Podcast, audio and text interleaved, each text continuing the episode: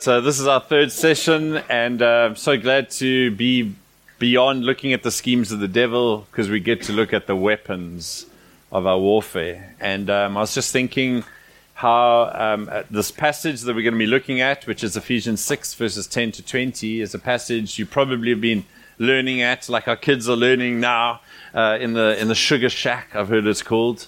It's an intriguing name. Um, you because you've heard of these things before, no doubt, if you've followed Jesus for any length of time, you need to be careful of the fact that your brain, I believe, is a pattern recognition tool. And so when your brain spots a pattern, it goes, I know what that is. And it attract it, it diverts its attention. Like, okay, got that, I know that. And so I want to just urge you to just lean in and to say, God, speak to me afresh not that I've got some wow new stuff to share with you. It's the same stuff that you've been hearing since Children's Church if you've been in the church for any length of time. But don't be robbed by by familiarity, I guess would be my my prayer. And so we've looked at having a biblically inspired mindset and expectations last night. We've looked at uh, the schemes of the devil earlier this morning. And just a note to self, uh, most, most times when you're on conferences or a camp, you don't actually grow on camp. You grow when you apply these things in your life later. And so, yes, we can have power encounters with God, and I've had many of those where in a moment God did something. But the real growth is often in the weeks that follow.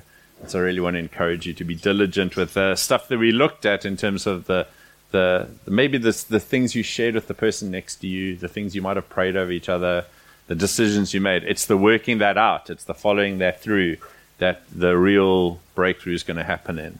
But we're going to conclude now by looking at the weapons of our warfare. And if you think about the context of this Ephesian, uh, the letter to the, the church in Ephesus, uh, Paul has been painting, the apostle's been painting a glorious picture of salvation by grace alone, through faith alone, in Christ alone. And uh, so much of this book is that, this gospel picture. In fact, there's four chapters of this glorious gospel, and you just like it's wave after wave of wow.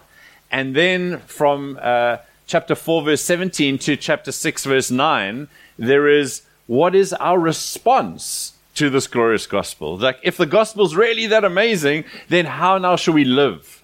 And that's really what we've been looking at. And then he comes at the end of his letter and he says, finally, and it's almost like he's finished his exhortation. He's shown what the gospel is. He's shown what our response to the gospel is. And now he's wanting to ground them in the reality of everyday life, which is a life where there is struggle and battle against a cosmic force. And so that's the context you have to live the Christian life out in. And so he comes to this reality at the end of the letter. And this is an age in which victory has been secured on the cross by Jesus Christ and so the final outcome is secure. We're going to land with that this morning. And yet we're in an age when there are still very real and painful sometimes skirmishes with an enemy that has already been defeated, but he can still inflict some pain and damage along the way. It's an age that's described as this present darkness in which the church of Jesus Christ is an outpost of the kingdom of heaven. And it's so lovely that you're in a series uh, on the Sermon of the Mount, a series really about the kingdom of God. And so Paul brings that in right now, and he, he, he says, You're an outpost of the kingdom of heaven in a dark age, and you meant to shine, essentially. And so Paul has been at pains to describe how this glorious new community that has been formed, because he's writing to a church, they were formed through faith in Jesus, but now he wants to alert them that there is the demonic realm that hates God and hates his church. And those, those forces will do their utmost to try and destroy the church God has been building. And so the very things that he's been celebrating through this letter, he's now warning them that there will be opposition to those things because that's what God is doing. And the devil hates God and hates God's people because if he can affect God's people, he affects God's glory on the earth effectively. And so he brings the letter to a close with this focus that we're going to read right now. So as the letter concludes, it is these powers we're told to be aware of. It's these powers we're told to wage warfare and wrestle against as we advance God's kingdom for God's glory in the earth. Amen. So with that in mind, let's read Ephesians Finally, be strong in the Lord and in the strength of his might. Put on the whole, say whole. Put on the whole armor of God that you may be able to stand against the schemes of the devil. For we do not wrestle against flesh and blood, but against rulers, against authorities, against cosmic powers over this present darkness, against spiritual forces of evil in the heavenly places. Therefore, take up the whole, say whole, whole. armor of God, that you may be able to withstand in the evil day. And having done all to stand firm, stand. Therefore, having fastened the belt of truth, having put on the blessed breastplate, breastplate of righteousness, and as shoes for your feet, having put on the readiness given by the gospel of peace. In all circumstances, take up the shield of faith, with which you can extinguish the flaming darts of the evil one, and take the helmet of salvation and the sword of the Spirit, which is the word of God, praying at all times in the Spirit. Have you noticed how many times he's he's referenced that there's aren't specific circumstances to do this, but you do this always. If you look at it, it keeps on coming. Keep alert, uh, praying at all times in the Spirit with all prayer and supplication. To that end, keep alert with all perseverance, making supplication for all the saints, and also for me, that words may be given to me in opening my mouth boldly to proclaim the mystery of the gospel for which I am an ambassador in chains, that I might declare it boldly as I ought to speak. What an amazing passage of scripture. So let's just take a few things out of it. Firstly, be strong in the Lord and in the strength of his might. So we're going to take a little bit of time to get to the weapons. We're just going to make a few comments on the way. Be strong in the Lord and in the strength of his might. That's verse 10. What a beautiful balance. I love the fact that there's an imperative here. You are the one who's to be strong, but you are to be strong in the Lord's might. And the gospel, the scriptures are so full of that. There is something for you to do, but you can only do it resting on what God has done. And so we're being warned here and we're being encouraged simultaneously. Why are we being warned? Well, we're being warned that there are powers that are against us that are significant and they are cunning, and that they are not to be engaged in our own strength. Does anyone remember the sons of Sceva in Acts 19?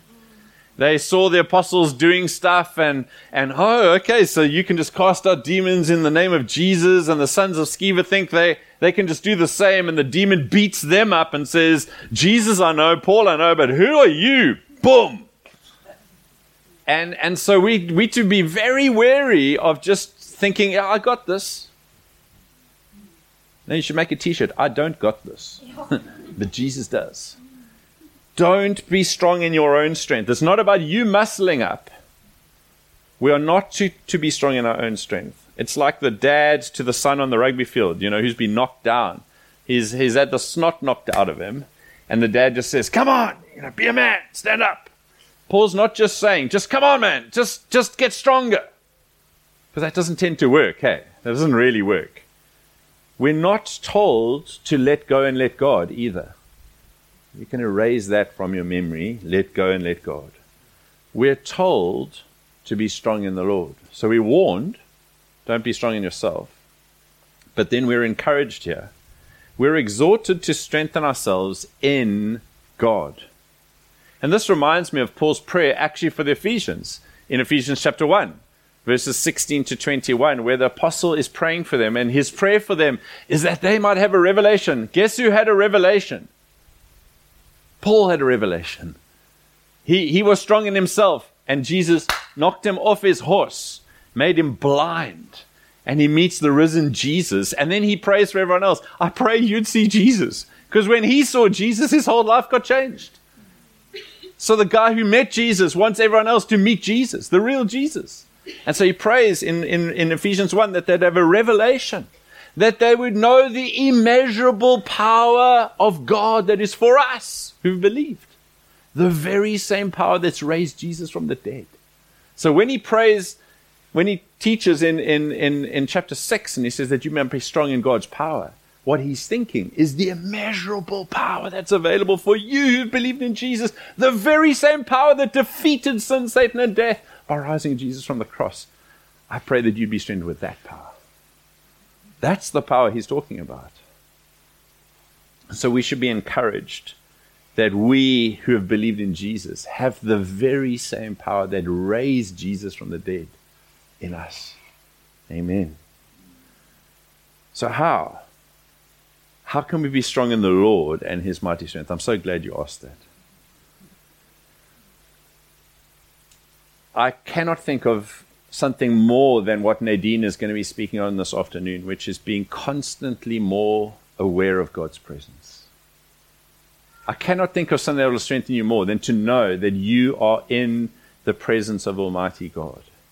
That you'd have a greater revelation, an awe of God. That you'd be more in awe of Him and His majestic sovereign power.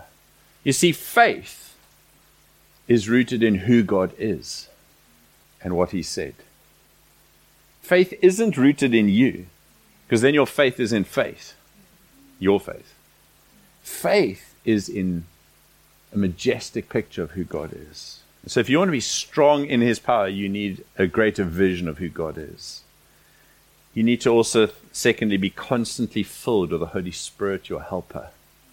I love the ESV translation of uh, John 14, 15, 16, Parakletos being trans, uh, translated into English as helper with a capital H. I can be strong in God's power if I'm aware of the Holy Spirit's help. I can be strong in God's power if I'm constantly in prayer. Ollie's session later. When you pray, you'll get perspective, you'll get wisdom, you'll get guidance, and you'll be able to see God's inbreaking power as you pray. So the first one is be strong in the Lord. Secondly, he exhorts us to be aware that this is a spiritual battle, verses 12 and 13, and that this is a present darkness, so we should keep alert, verse 18. And so we did deal with this thoroughly last night, so I'm just going to touch on it. But just simply to say our battle is a spiritual one. Paul is abundantly clear. He uses many different adjectives to describe it's a spiritual battle. And that the rulers, authorities, cosmic powers are cunning in this present time of darkness. Life is not like a battle, it is a battle. So, what can we do to be aware? Again, we did this last night, but because life is a battle, we need to do a number of things. Verse 18 is that we're to be constantly alert. We need to ask for God's enabling power. Wake up in the morning aware of your need for God's power. And in this passage, as we're about to get to the different uh, weapons that God's given us, there is an imperative that we're to put it on.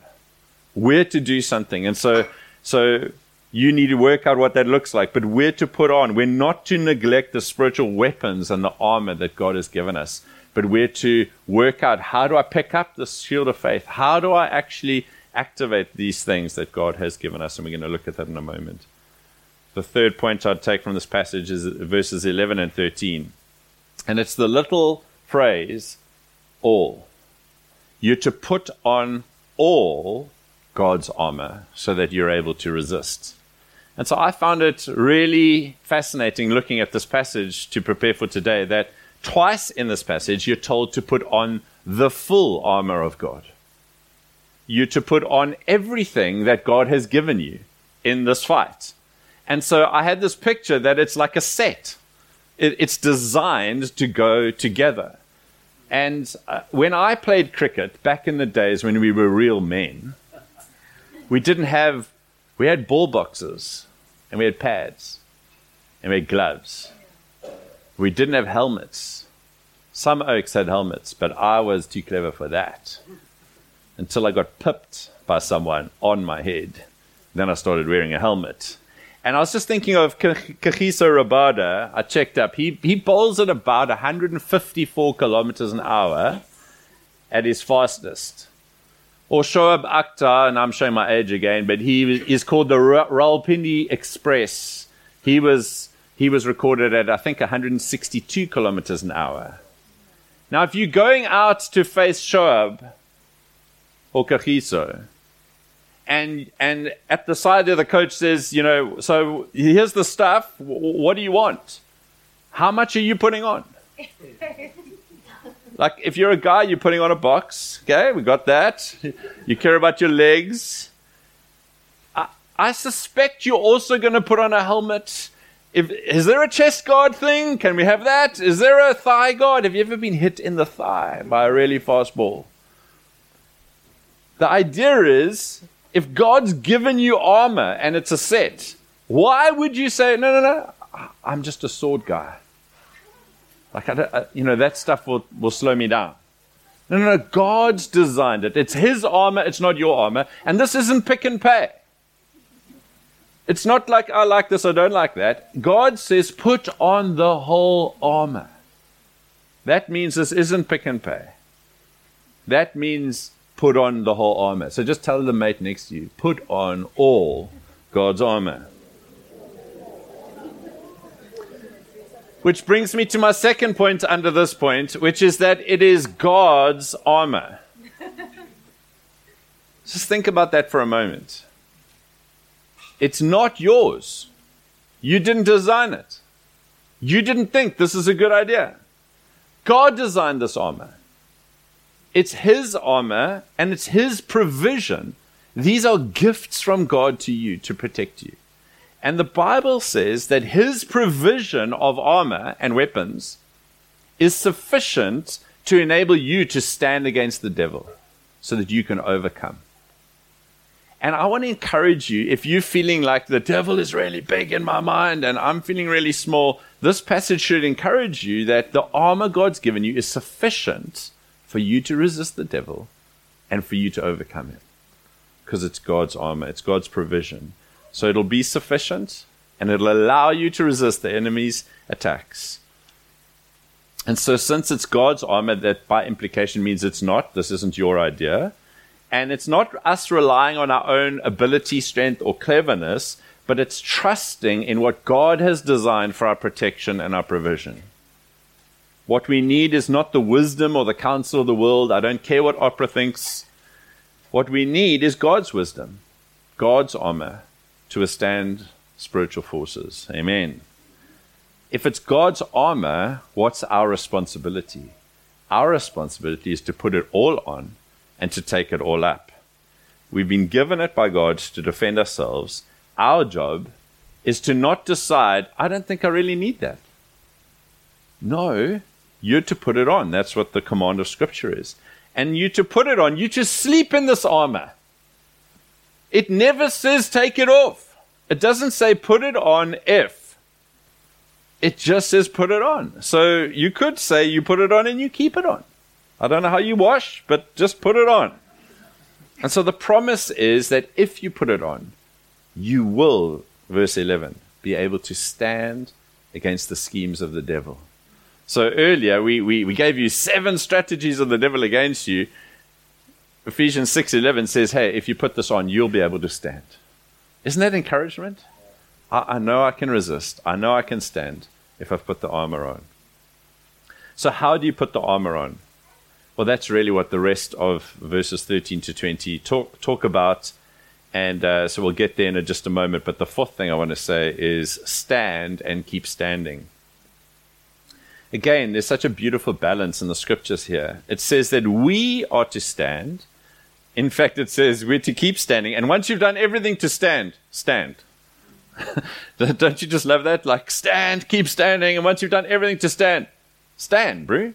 Just keep standing. And so you to stand regardless of what comes your way, but you to stand knowing that it is God who will sustain you to the very end. Just write in your notes if you're taking notes 1 Corinthians 1, verse 8. I love that verse, how it says that God is the one who will preserve you to the end. You can only stand because He's making you stand, but you're still to stand. So there's an imperative here in Ephesians, but the imperative is only possible because God's going to keep you standing, and He will present you to Himself in the end. So do not be surprised, brothers and sisters, when you face strong opposition that threatens to knock you down when you feel like the winds of warfare that are tugging at your clothes like a howling southeaster, and you feel like, I can't do this, the Bible says, stand and keep standing, knowing that it is God who will keep you to the end. Let me just read Jude 24 and 25 over you. Why don't you close your eyes?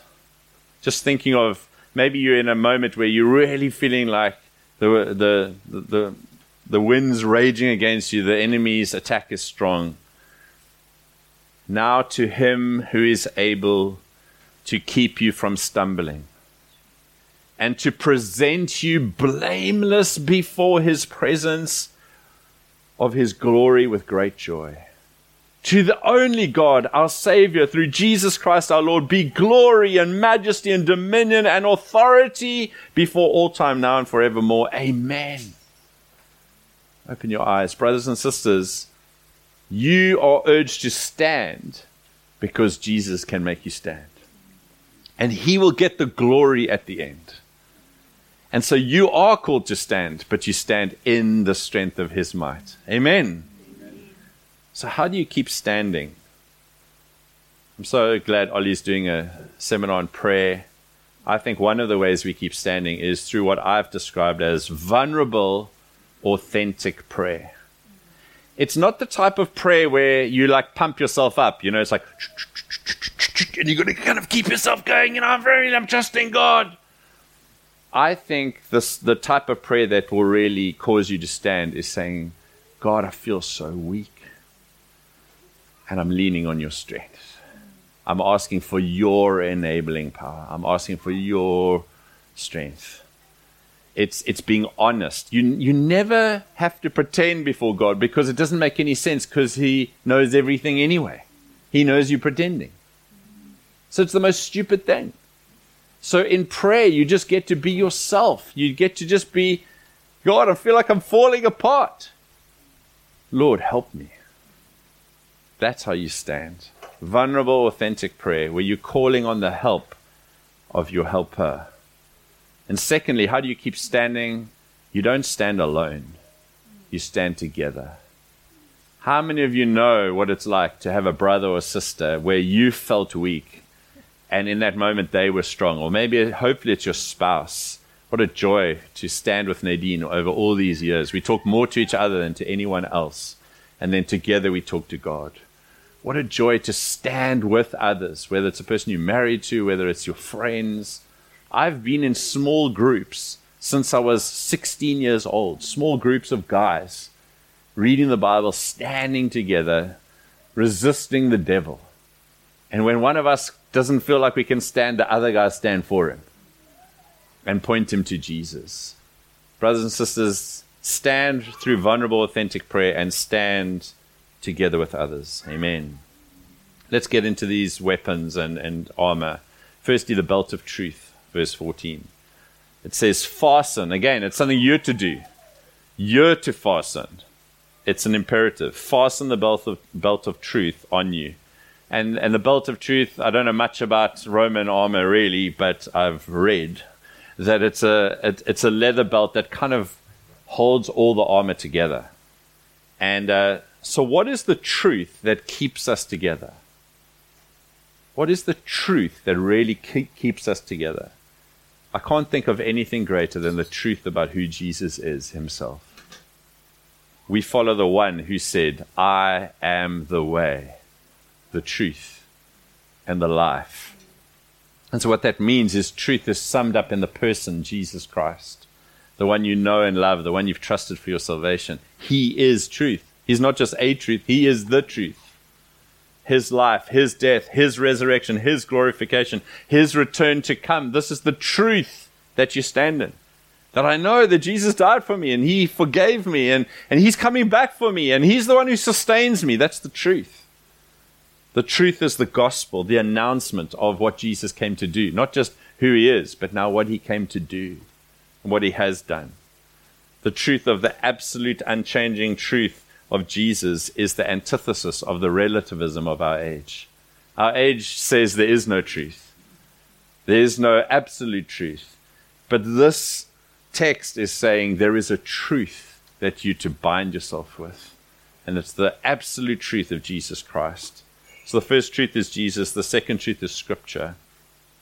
Brothers and sisters, you can use the truth of Scripture to defeat the lies, the accusations, and the deceit of the, the deceiver. That's what Jesus did when he was tempted. He quoted truth properly back to the devil. Truth overturns our feelings. You know, it's common today to, to hear people say things like, I know the Bible says this, but I feel. Well, that's amazing. So, because you feel that, that trumps the truth of Scripture? No. Brothers and sisters, I live under Scripture. I hope you live under Scripture too. Does Scripture have authority in your life? Is it authoritative or is it just a suggestion?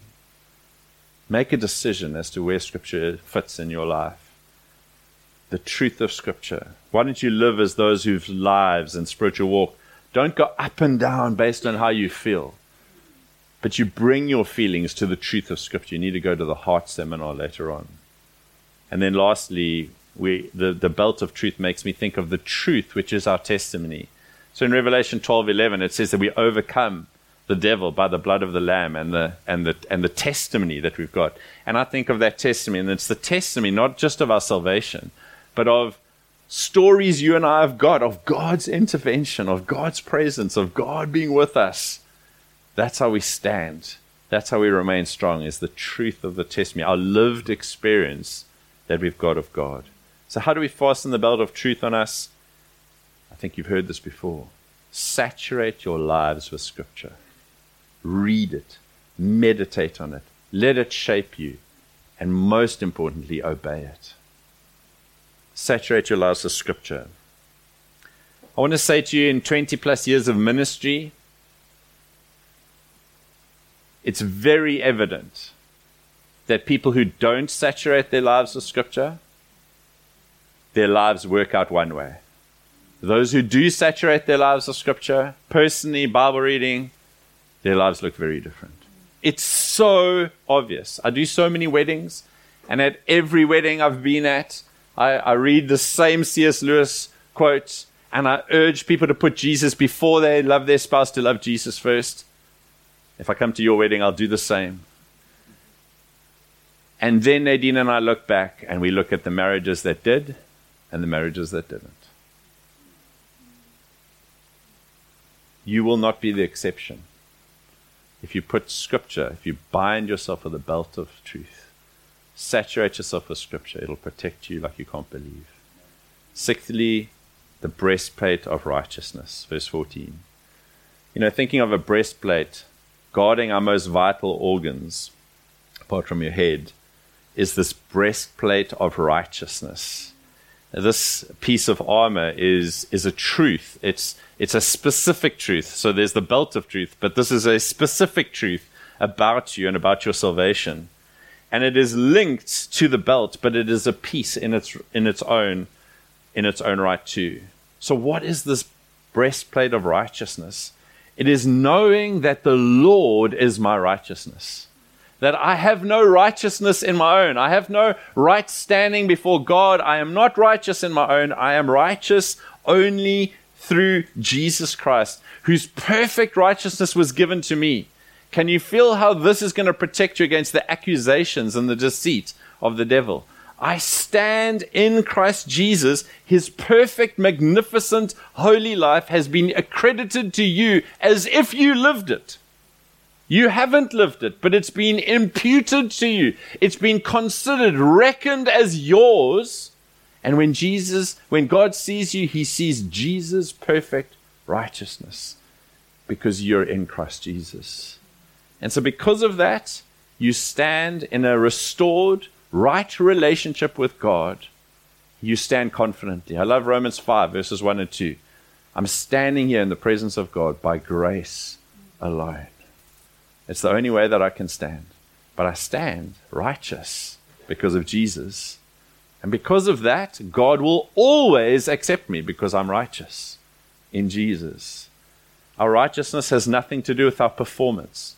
It has nothing to do with how well you're doing or even how much you have read your Bible. Your righteousness is through faith in Jesus. It's not the breastplate of performance. It's not the breastplate of our achievement of good works. Look at all the good things I've done. The Lord is my righteousness. Amen. if you get this truth into you, it'll fortify you, it'll strengthen you, it'll enable you to take your stand against the accusations and the deceptions of the devil. This is the armor God has provided for you. Rejoice in your salvation.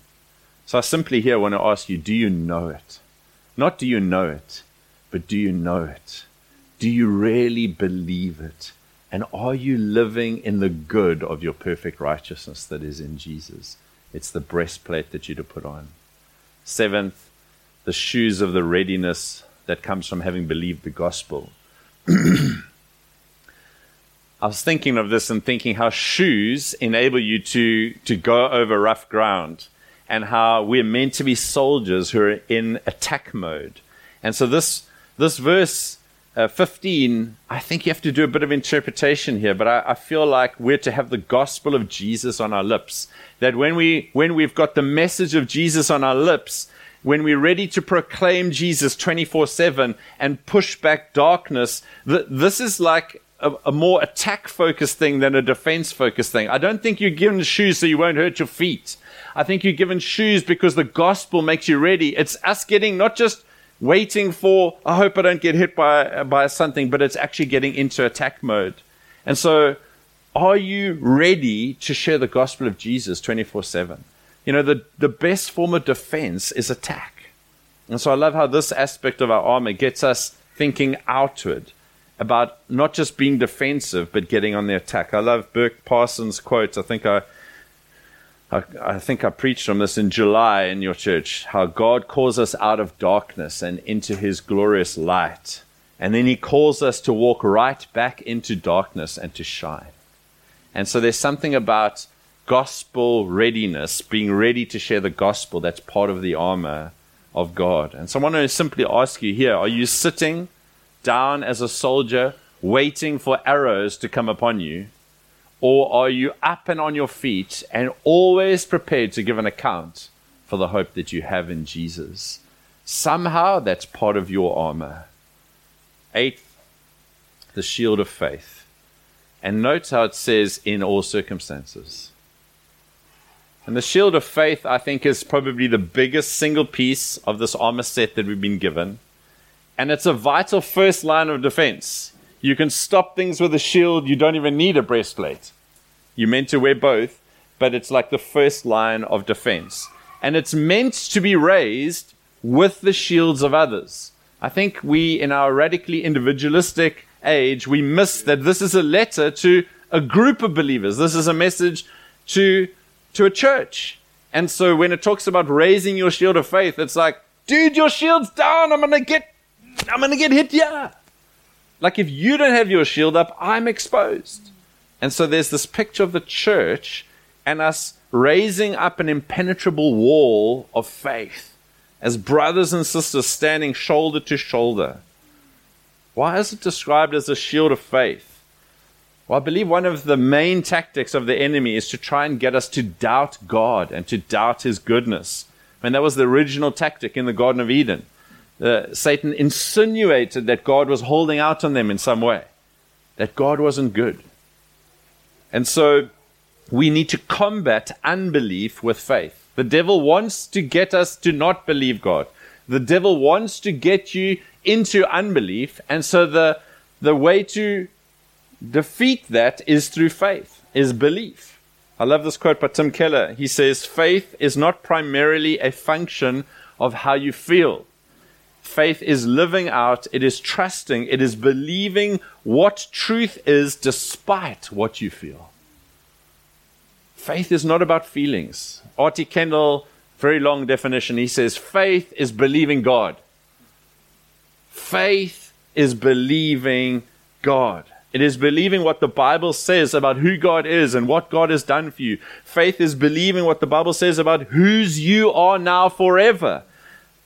Faith is about appropriating and standing on the truths of Scripture about God, about yourself, and about life. It's about believing the worldview of Scripture and the explanation Scripture gives for life and standing on that.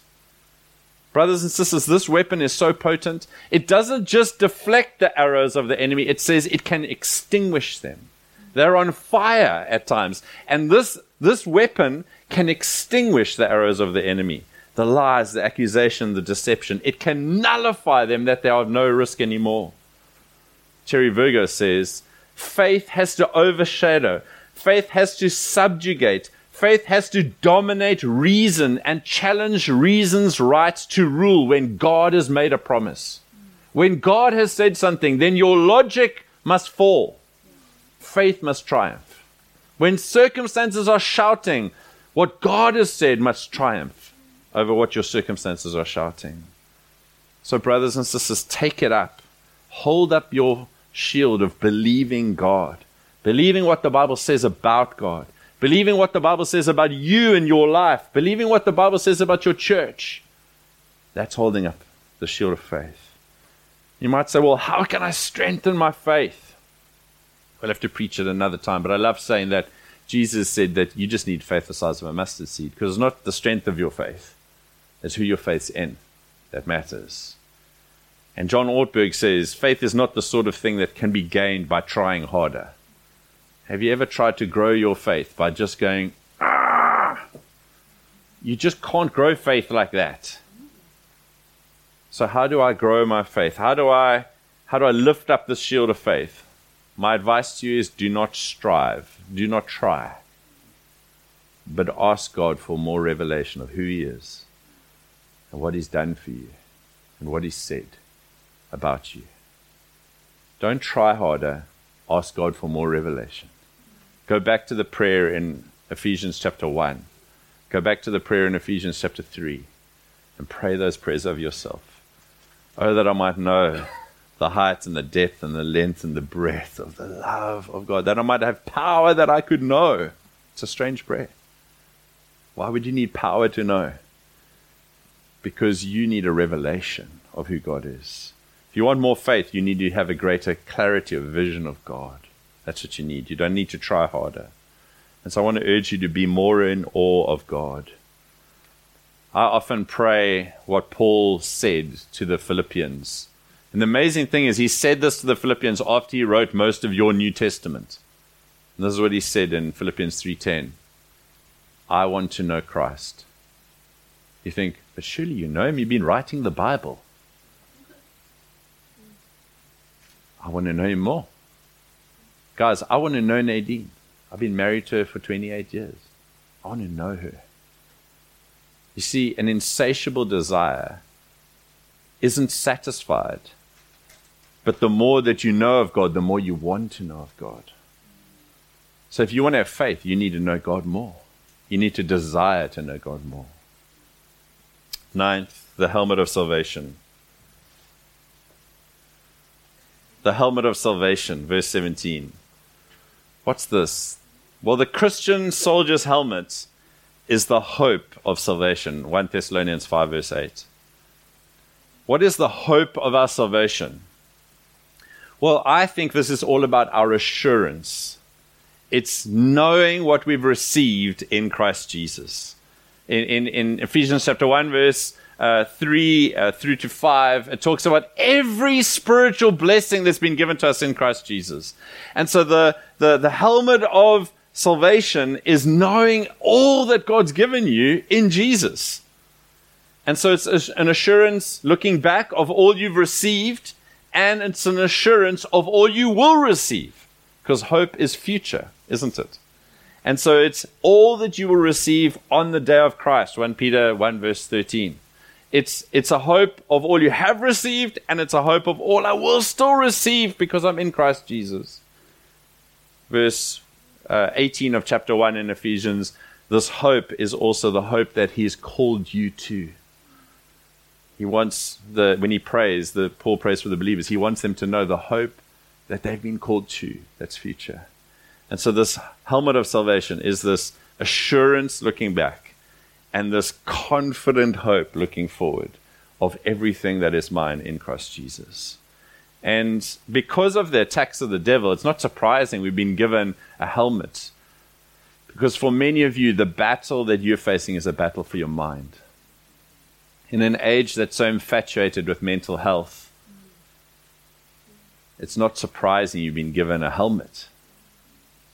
Because for many of you, it's a battle for the mind. You need to go to the heart seminar this afternoon because actually the Bible doesn't place the centra- centrality of the human being here, but here.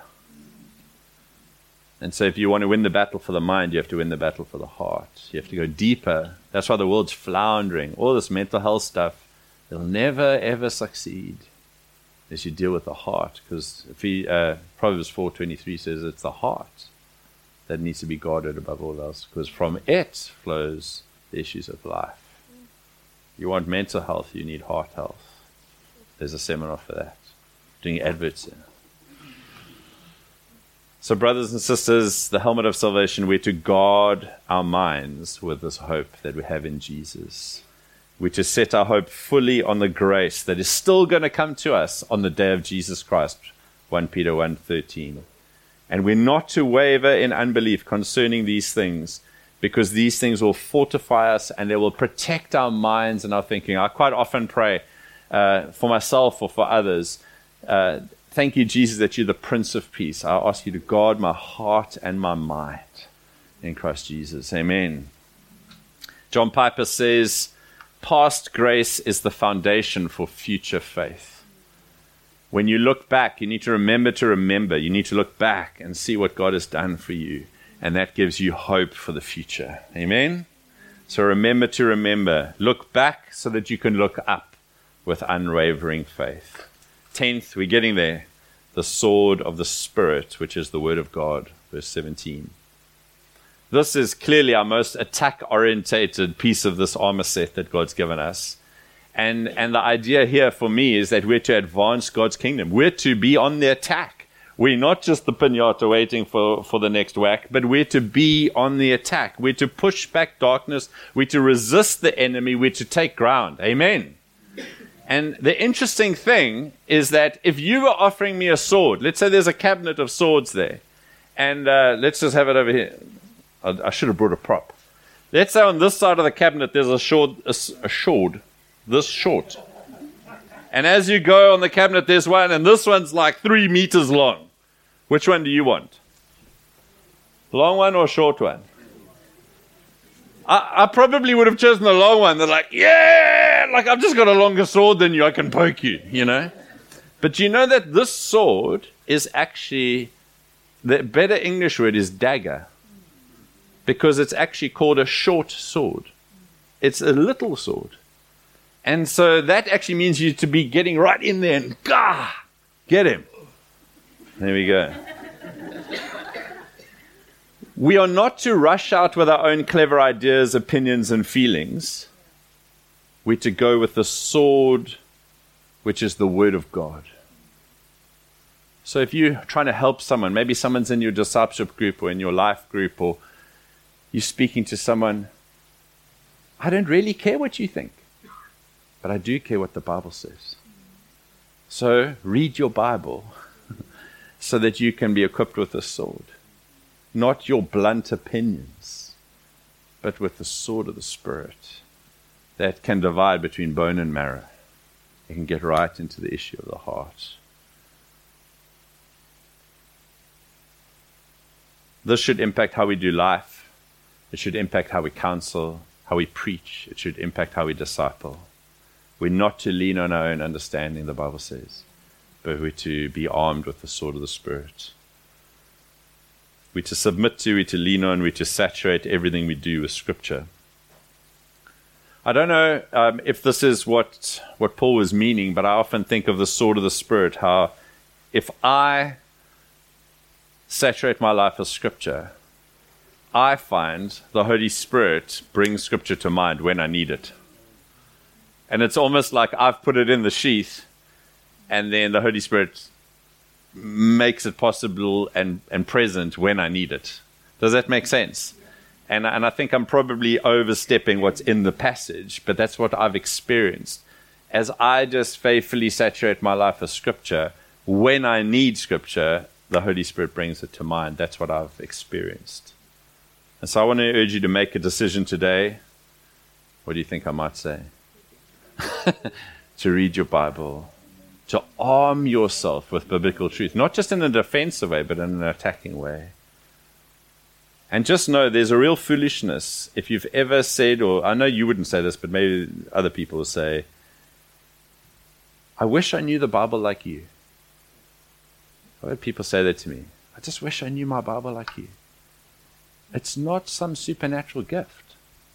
It's just dedication to saturating your life with Scripture. And so I want to urge you, you can know your Bible. And so know your Bible so that you can be equipped. So start today. Make a decision. And lastly, praying in the Spirit. Again, at all times. Praying at all times in the Spirit, verse 18. There's a seminar on that. The New Testament highlights prayer as a constant need. It's not just something occasional, it's something, it's part of your armor, it's part of the set God's given you. Prayer is how we access God's strength and how we stand in it. Prayer connects your need and God's supply. When you pray, your need and God's supply get connected. W.S. Bowd said, Prayer is weakness leaning on omnipotence. I love that quote. So, quick four reasons why you should pray. Because you get to. I once tried to phone Jacob Zuma while he was president. I was doing it for a sermon illustration. And uh, I phoned. And I got through to a secretary, and she wasn't really interested. And uh, managed to get through to another secretary who was higher up the food chain. And uh, she told me she was Jacob Zuma's secretary. So I felt got, I got close. And so I just said, uh, Do you mind if I speak to Mr. Zuma? And she said, Who are you? So I said, I'm a citizen of South Africa and he's my president. And I'd like to talk to him. She said, It doesn't work like that. So I was like, Well, I just want to know if he's in. She said, I won't tell you. So I said, Just tell me if he's in. I won't tell you. She said, You can phone his helpline. So I phoned his helpline and it wouldn't let me leave a message because it said that he wasn't answering. And I was so glad that he didn't answer because it would have ruined my sermon illustration. because I might not be able to speak to my president, but you get to speak to God Almighty.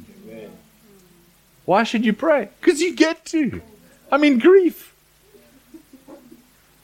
You get to speak to the maker of heaven and earth. I wouldn't have known what to say to Jacob if I got to. But anyway. Second reason why to pray because life is war, and you will not know what life is, what prayer is for until you know that life is war. And prayer is the connection to the power, the resources, the guidance, the backup you need. So pray. Thirdly, because when you pray, you are wise. Because prayer is to be humble. You know, most of the times we don't pray is because we're proud. You think you've got this. But when you pray, it's a declaration first to yourself. I often will start saying, God, I'm praying because I don't know what to do. I'm praying because I need you. It's a declaration of need. And then declaration of knowing that He is the one who provides us. And so prayer humbles us and we learn to fear the Lord, and that's the beginning of wisdom, I've heard. And fourthly, we pray because the immensity of the need in our lives, in our families, within our circle of friends, within our church, our town, our nation, the needs are overwhelming. And so, because the needs are overwhelming, we get to pray to the one who overwhelms our inadequacy with his resources. And so, to bring that to a close, how do we pray in the Spirit? What does it mean to pray in the Spirit? I think to pray in the Spirit here is to pray with the enabling of the Holy Spirit. I believe it would be to ask for the Holy Spirit's help as you pray. I think Romans 8 is particularly helpful here, verses 26 and 27, where it talks about where you're not, you, you don't know how to pray. The Holy Spirit Himself intercedes on your behalf. I believe praying, asking for the enabling power of the Spirit to pray, eh, sometimes I've prayed, many times I've prayed, and it just feels like hard work. Have you ever prayed like that? I'm sorry that I'm so disappointing.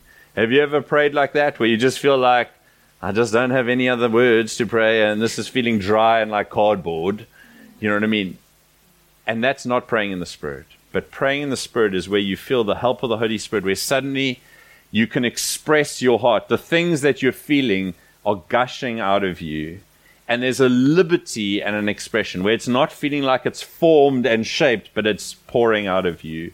And the Holy Spirit in those moments awakens your mind and your heart to God and His presence and His divine perspective on things. It's a place where you commune with God, where you're not just telling Him things, but you're also hearing things from Him. And it's a place where prayer is no longer hard work, but you kind of are caught up and carried in prayer. And not all prayer is like that, but the Bible says we're to pray in the Spirit in all times. And I want to say, ask God's help. Lord, I need your help to pray. I want to pray that you would rush upon me, that my prayer would be lifted into another realm of prayer. I said lastly, but I was lying. There's one more. 12. And it's just a comment, really, that we're to do all of this together. The three exhortations we've looked at since last night, every single one of them wasn't an exhortation to you as an individual, but they were exhortations to a group of people. And so all of these things we've been looking at, they're meant to be done together in community. You're not meant to walk alone, but we're meant to resist the devil and to stand, having put on the full armor of God, as a community of faith. So let me really end by saying Jesus wins. I just want to read three passages of scripture. I think they'll be up behind me. The Son of God appeared to destroy. I love this verse. To destroy the works of the evil, evil one, the devil. Christ took on human nature that through death he might, there's that word again, destroy him who has the power of death. And if you didn't know, that's the devil. He came to destroy him and destroy what he came to do. Colossians 2:15. God disarmed. We've been looking at God's arming of you. God has disarmed the principalities and powers. He's made a public spectacle of them. Here, the writer Paul is thinking of the cross, triumphing over them in him. Jesus won a decisive victory on Calvary. You get to walk in the good of that victory. That is the ultimate truth that we need to hold on to. Jesus wins. Amen? Amen. In Revelation, it, it has this picture of Jesus on a white horse, and we're in his army because the Boks are going to win tonight, we're going to win. you know, we're not in France. We, we, you know, we, we can't tackle, we can't do anything, we can't kick for poles. Manie, please kick for poles. but if they win, we win. That's just a tiny little inkling into the victory that is Jesus that gets celebrated and lived in by you guys. Amen. Amen. Let me pray for us as we come to a close.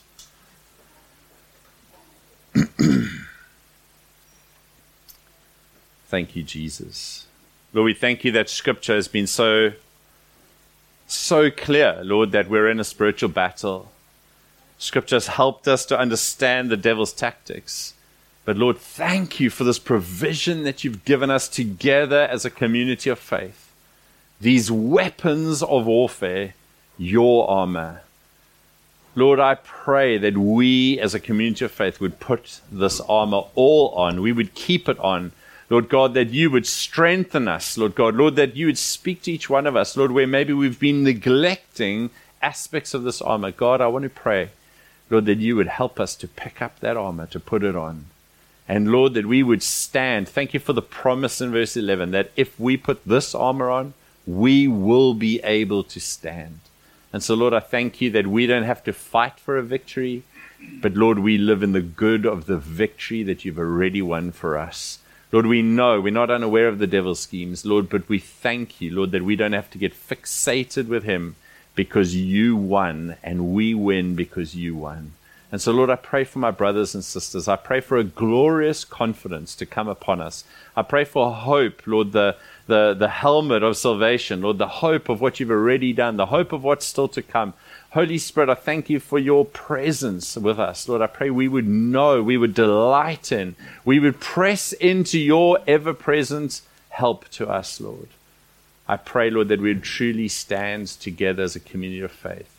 And because of that, we would advance your kingdom for your glory. We ask this in Jesus' name. Amen. Amen. God bless you.